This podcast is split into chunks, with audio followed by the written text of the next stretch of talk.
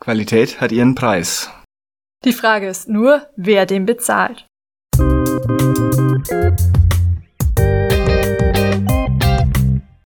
Hallo und herzlich willkommen zur elften Folge von Wie bitte? Wissenschaftliche Bibliotheken einfach erklärt.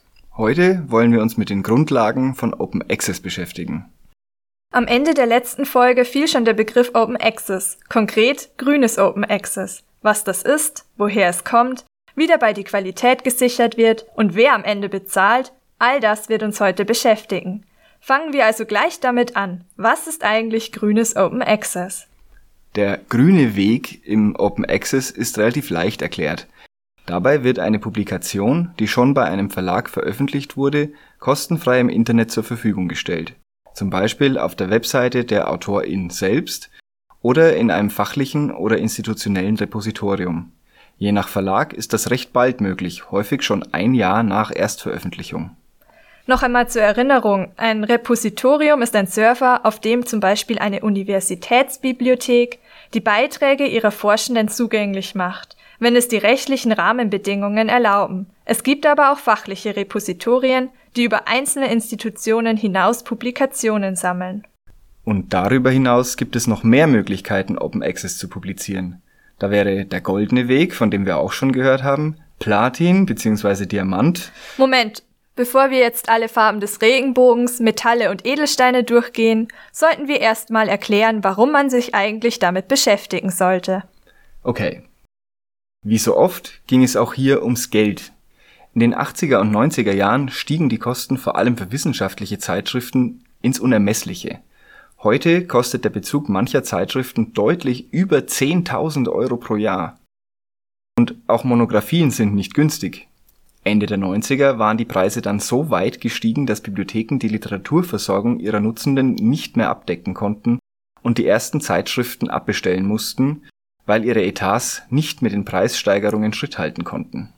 Klar, das war natürlich für Publizierende schlecht, denn dadurch konnten immer weniger Menschen ihre Beiträge lesen Deswegen suchten alle Beteiligten nach besseren Lösungen. Auf zwei Konferenzen in Budapest und Berlin nahm man sich vor, das Bezahlungsmodell sozusagen umzudrehen. Statt der Lesenden sollten die Publizierenden die Kosten, die bei der Erstellung einer Zeitschrift oder eines Buches entstehen, vorab entrichten. Die Nutzung, also das Lesen, sollte dafür für alle kostenlos sein. Das klingt für euch AutorInnen in Spee natürlich erstmal fies ändert aber eigentlich nicht viel. Vielleicht habt ihr euch schon mit Möglichkeiten beschäftigt, Druckkostenzuschüsse zu organisieren. Dass Publizieren Geld kostet, wusstet ihr sicher auch schon. An der Stelle setzen dann auch die schon genannten weiteren Open Access Wege an. Davon gibt es ziemlich viele. Die wichtigsten sind sicher der goldene und der diamantene oder Platinweg. Häufig ist aber auch der schon genannte grüne. Der Platinweg ist ähnlich wie der goldene Weg eine Open Access Erstveröffentlichung. Dabei tragen jedoch nicht mehr die AutorInnen die Kosten, sondern die Institutionen, zu denen die Beitragenden gehören, also eure Universität, Hochschule oder die jeweilige Bibliothek. Dafür gibt es dann auch an immer mehr Einrichtungen Publikationsfonds, aus denen diese Kosten bestritten werden. Aber dazu mehr in der nächsten Folge. Bei diesen zwei Wegen und sogar auch beim grünen Weg bleiben die Rechte am Werk bei den AutorInnen und werden nicht, wie bei regulären Veröffentlichungen, als ausschließliches Nutzungsrecht an den Verlag abgetreten. Somit kann man selbst in Form von Creative Commons Lizenzen die Nutzungsrechte, die man anderen am eigenen Werk geben möchte, definieren. Jetzt stellt sich natürlich noch die Frage, wie beim Open Access eigentlich die Qualität der Beiträge gesichert wird. Die Antwort ist aber die gleiche wie bisher auch. Auch Erscheinungen im Open Access Bereich durchlaufen einen sogenannten Peer Review Prozess, den wir ja in der ersten Folge bereits vorgestellt haben. Dabei wird ein eingereichter Beitrag zuerst von fachkompetenten KollegInnen genau angeschaut und überprüft, ob der Beitrag Fehler enthält oder aus anderen Gründen problematisch ist.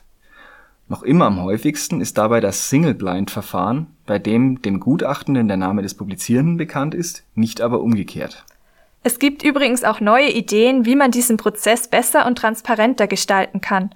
Beim Double-Blind-Verfahren sollen alle Beteiligten anonym bleiben. Beim Open Peer Review werden Beitrag und Gutachten zusammen publiziert und die Lesenden können sich selbst ein Bild davon machen, wo in einem Beitrag Mängel sind. Die Qualität von Open Access Erscheinungen ist also genauso hoch wie bei anderen Publikationen. Es gibt aber noch mehr Gründe, sich für eine Open Access Publikation zu entscheiden.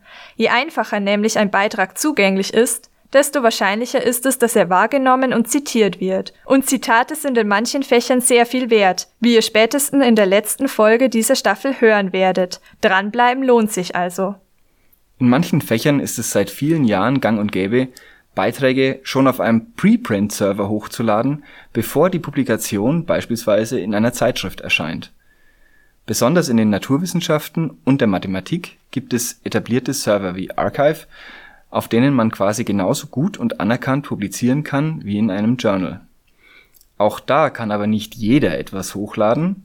Um dort publizieren zu dürfen, durchläuft man auch eine Überprüfung durch FachkollegInnen. Davon profitieren wieder alle. Beitragende können einerseits Hinweise und Tipps vor der endgültigen Publikation bekommen und die Lesenden erhalten aktuellste Forschung ohne jegliche Kosten.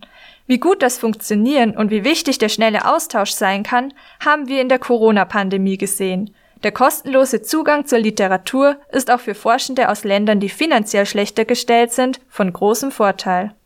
Wobei man sagen muss, dass Archive auch kein Geld damit verdient und auf Spenden angewiesen ist, um den Betrieb langfristig aufrechtzuerhalten. Umso wichtiger wären daher auch die institutionellen Geldgeber. Ihr kennt sicher die DFG, habt vielleicht auch schon einmal einen Antrag auf Fördermittel gestellt. Dabei sollte euch auch die Position der DFG zum Thema Open Access begegnet sein.